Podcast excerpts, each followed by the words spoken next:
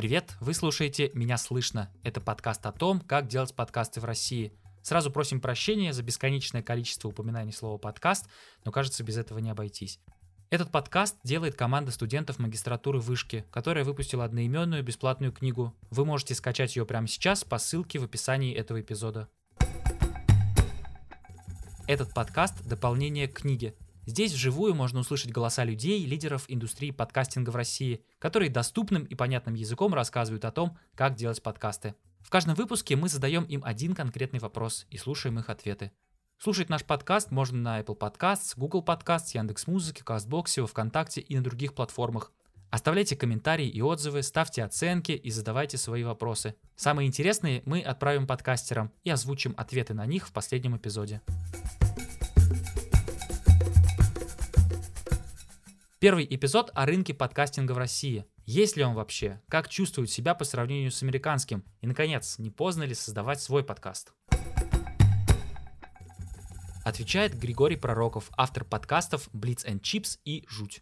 Мне кажется, сейчас очень сложный переходный, на самом деле, переломный момент, потому что видно, что подкастами заинтересовались большие бренды, студии, э, платформы, вот. И для меня самое ценное в подкастах — это независимость и децентрализованность, и то, что подкасты может, могут делать любые люди, э, и ты не должен быть привязан ни к какой большой корпорации.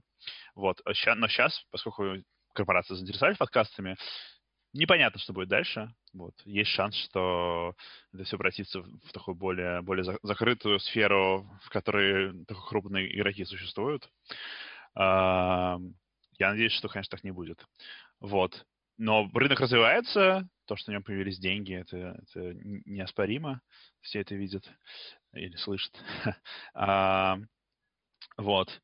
Но, ну да, мне кажется, сейчас просто, действительно такой подкасты сейчас в России немного на, на, на перепутье стоят. Есть варианты, при котором все будет делиться между, не знаю, пятью крупными платформами и там пятью крупными студиями, и все будут слушать только самые популярные вещи, сделанные э, какими-то большими-большими компаниями. Вот. Либо есть другой путь, где много разнообразных маленьких э, средних подкастов, которые делают э, люди по отдельности. Что будет из этого, непонятно. А какой путь из этих сейчас кажется наиболее вероятным? Я не знаю, правда, я не могу делать прогнозов. Совершенно непонятно. Ну, пока, пока что кажется, что индустрия будет, к сожалению, более закрытой. И, и будет больше конъюнктуры, правил, э, стандартов, представления о том, как надо делать подкасты, как продавать и так далее. Вот. И что, и что будет больше эксклюзивов. Э, и вообще у, у людей пропадет идея, что подкаст может делать кто угодно.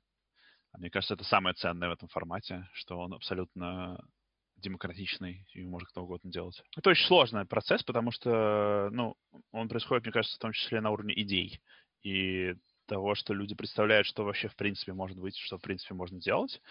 И когда у тебя большинство а, проектов на рынке делаются в первую очередь ради монетизации и продвижения, и это, ну, первое, что как бы волнует создателей, или одна из основных вещей, то идея подкаста как некого авторского проекта, не знаю, просто самовыражения, просто, просто для себя, она просто пропадает.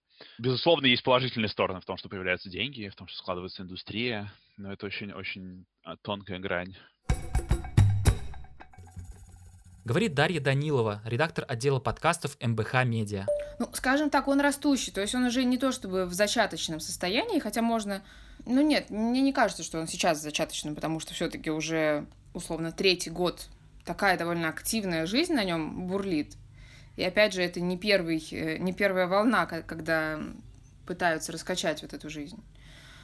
Мне кажется, он растет, и на нем появляется много интересных проектов. И, например, мы проводили фестиваль «Слышь», первый онлайн-фестиваль подкастов в России.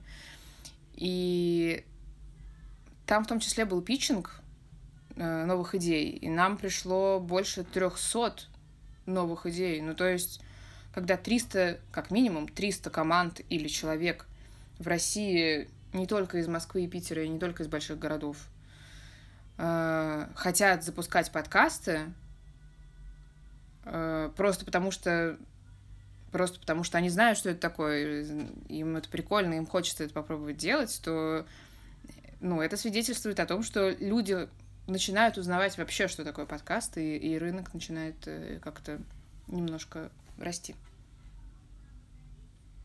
Но, конечно, его сложно сравнить там, с тем, что происходит на Западе, где это уже давняя традиция, где там, каждый человек хоть раз в жизни в Америке слушал подкасты и так далее.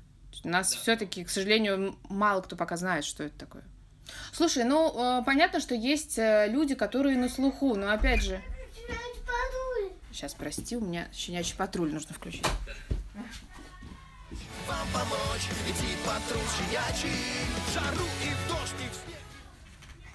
Ну, смотри, мне довольно сложно здесь судить, потому что все-таки я сужу с точки зрения подкастера. Я там погружена в рынок, э, я там знаю основных каких-то игроков и так далее.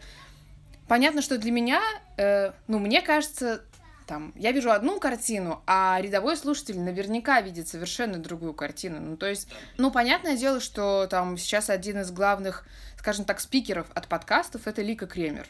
Я думаю, что очень много для подкастов э, сделала Медуза и в лице Лики Кремер, и в лице там Саши Садикова, например, который после нее взял отдел. И подкасты Медузы, конечно, сейчас э, они, они в топе. Но просто потому, что Медуза э, давно ими занимается и давно их несет в массы и рассказывает о них.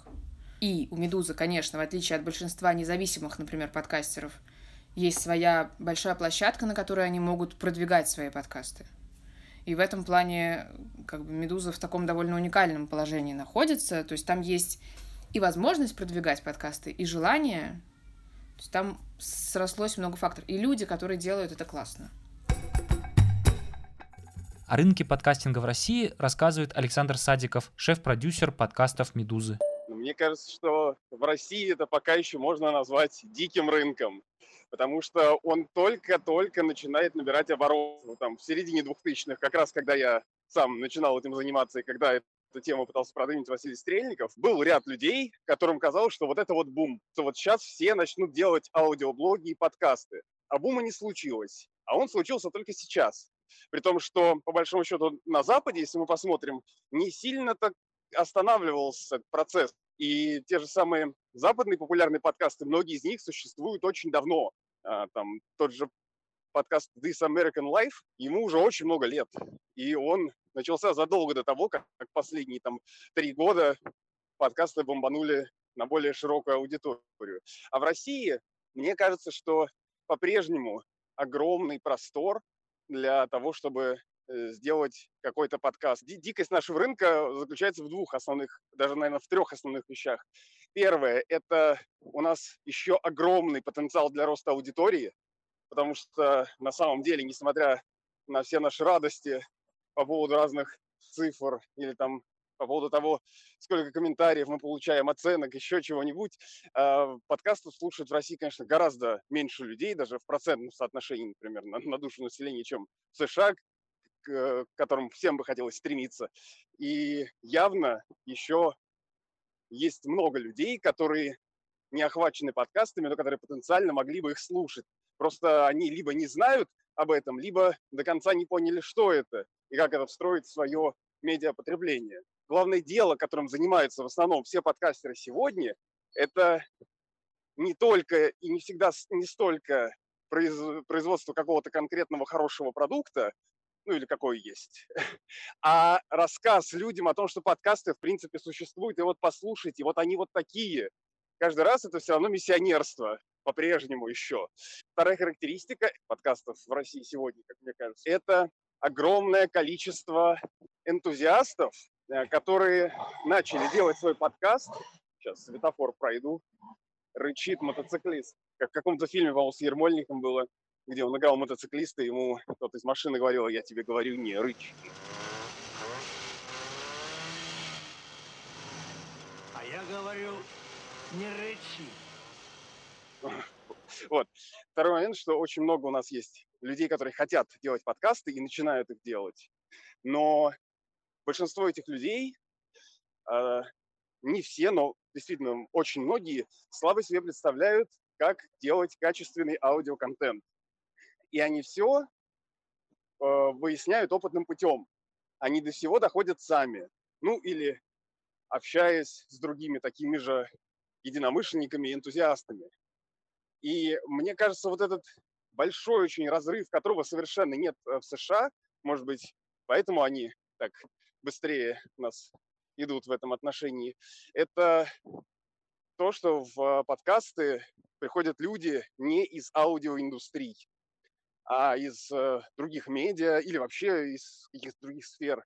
Многие из них пытаются отстроиться от радио, например, как, которое близко, да, по, по сути, к подкастам, и говорят, что мы не хотим вот, быть как радио, мы хотим что-то свое. Но просто опыт, который есть у производителей аудиоконтента, у тех же радищиков, или даже телевизионщиков, ну, радищиков в большей степени, он на самом деле очень много может дать тем, кто делает подкасты, потому что э, все процессы создания аудио и того, как сделать это красиво, интересно и так далее, они все есть и на радио в том числе. И огромное количество энтузиастов, которые при этом делают далеко не всегда качественную продукцию. И вот это вот вторая характеристика нашего рынка, как мне кажется, что у нас подкастов становится много и очень быстро становится много, огромные темпы роста, но при этом тех, которые, ну, э, с, с точки зрения высокого искусства мы его могли посчитать действительно классными, их единицы. Э, из этого вытекает третий пункт, что на самом деле у нас огромное количество незанятых ниш и незанятых форматов, которые, если хорошо сделать, могут легко выстрелить. Даже если какой-то нише, в какой-то сфере их много, вы можете конкурировать не только тем, чтобы, а, мы тоже делаем про это, но и тем, как вы про это делаете. Может быть, вы расскажете про это так, что наконец-то все, все скажут, что это прекрасно. А это Петя Рузавин, автор подкастов «Медиазоны», «Голос зоны». Кстати, совсем недавно у этого подкаста вышел второй сезон. Просто рынок появился, как бы он так, он в очень зачаточном состоянии, но рынка не было. А, собственно, рынок появляется тогда, когда появляются рекламодателя.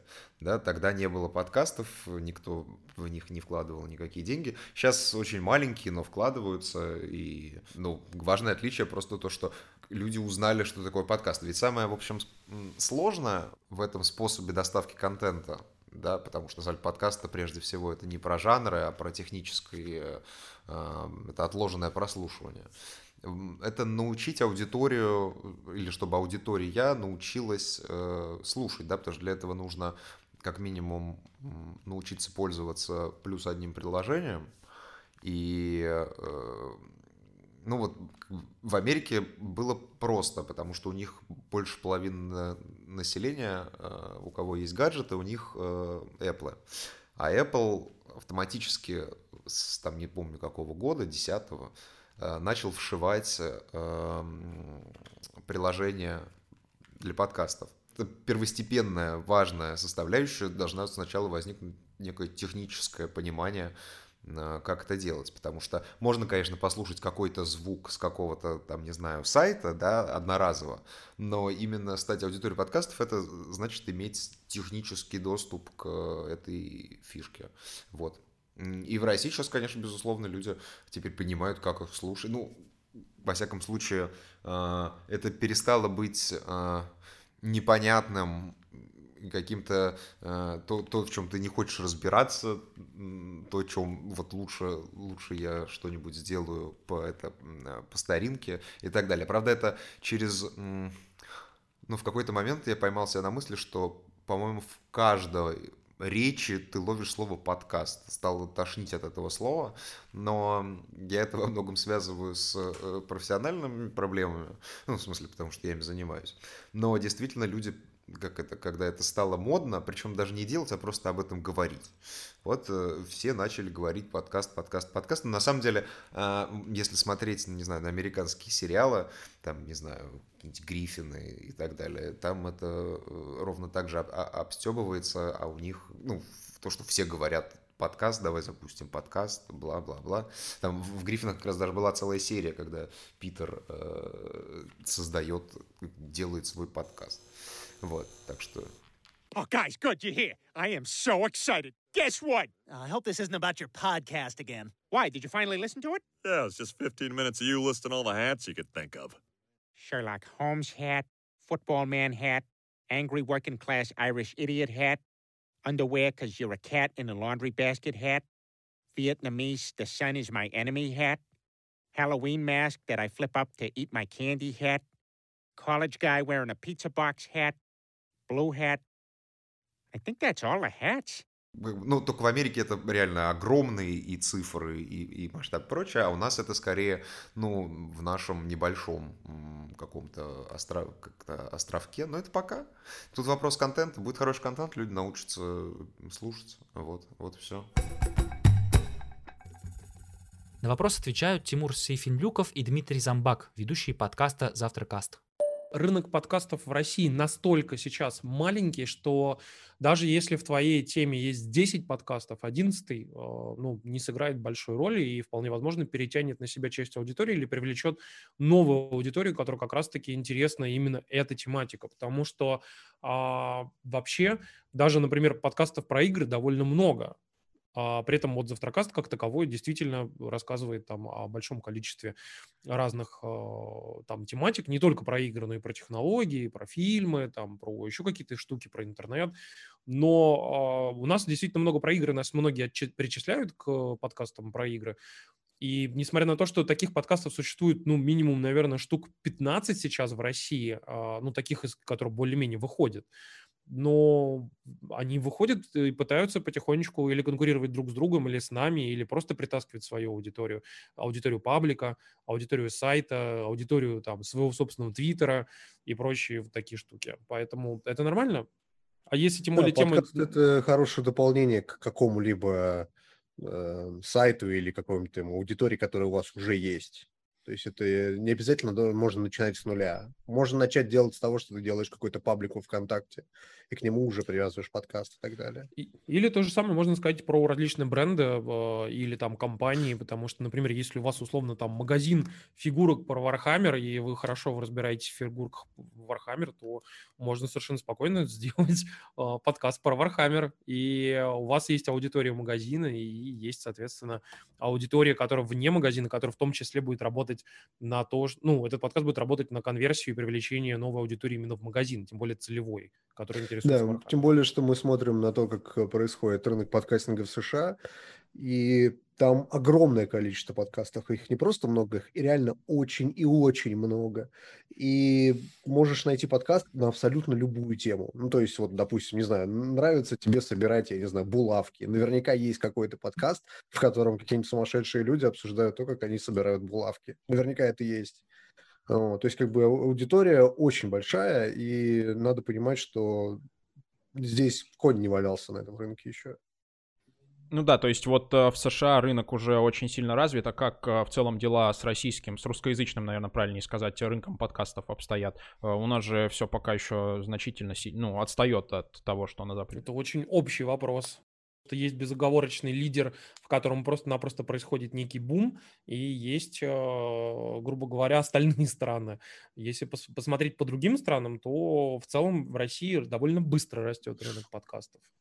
Это правда. Просто если говорят про э, американский рынок подкастинга, это же не означает, что он только в США. Это означает, что этот рынок слушает абсолютно все англоязычное население или население, которое может понимать английский язык всей планеты, а это очень много людей, это не только США, это плюс Канада, плюс там куча людей, которые просто знают английский и так далее. То есть это гораздо больше, чем просто США. Да, может быть, он зародился в США, но слушает его, ну, половина населения планеты так точно. Вот, поэтому сравнивать, сравнивать с российским рынком, ну, мне кажется, не, не получится никаким образом. А по поводу того, как в России дела обстоят, ну, я могу сказать, что у нас традиционно силен YouTube, и у нас как бы все подкасты сейчас превращаются в такие видеошоу скорее. То есть э, пытаются люди захватить э, разную аудиторию. Аудиторию в... Не только вот те, которые слушают, да, именно конкретно подкасты с мобилы, там, с э, какого-то подкаста-приемника, а именно выходят на видеоверсию. Пусть даже это просто две говорящие головы, которые там сидят за столом и просто разговаривают. А это Дарья Черкудинова рассказывает о том, что происходит с рынком подкастов сегодня, в эпоху коронавируса, на примере ее подкаста «Норм». Ну, у нас, конечно, растут, да, прослушивания. Они немножечко просели вот в карантин первый, а, когда самоизоляция началась, потому что, видимо, у слушателей сменились какие-то дневные рутины, они перестали там на работу ходить, э, на спорт ездить и так далее. И чуть-чуть мы заметили небольшое снижение, но оно на самом деле к концу карантина как-то восстановилось обратно, то ли потому что люди стали нарушать, то ли потому что как-то перестроились и стали дома подкасты слушать, не знаю точно. А, но вообще мы рост замечаем, вот, наверное, процентов на 20 мы выросли за 2020 год все равно. Они. Даже, наверное, больше, потому что очень хороший boost сейчас дает Яндекс Музыка, так что да, и учитывая еще то, как э, выросло вообще количество подкастов, э, очевидно, что количество слушателей тоже растет, потому что ну, просто больше выбор. Ну, то есть, по идее, как бы раньше твои слушатели слушали только тебя, а сейчас они могут послушать тебя и еще 10 похожих подкастов, а временной ресурс у них все равно ограничен, поэтому, естественно, они тебя будут слушать реже. Да, чем больше будет слушателей, тем больше будет подкастов. Чем больше будет подкастов, тем больше будет слушателей. Это как бы корреляция.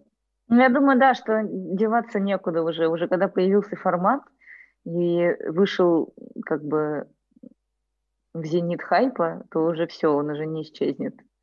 Уже сколько раз хоронили Инстаграм, сколько раз хоронили Твиттер, сколько раз хоронили, что там еще, Телеграм-каналы, ничего, все живет.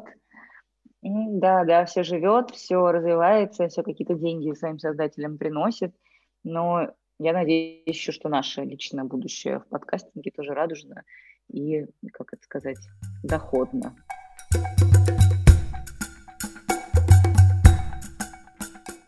Вы слушали «Меня слышно» – подкаст о том, как делать подкасты в России. Если вы не хотите дожидаться новых серий эпизода, то переходите по ссылке в описании этого выпуска и скачивайте книгу «Меня слышно. Как делать подкасты в России». Она бесплатная и доступна в нескольких форматах. Послушать наш подкаст можно на Apple Podcasts, Google Podcasts, Яндекс.Музыке, Кастбоксе, во Вконтакте и на других платформах. Оставляйте комментарии и отзывы, ставьте оценки и задавайте свои вопросы. Напомним, что самые интересные из них мы зададим подкастерам и озвучим ответы в последнем эпизоде. Пока!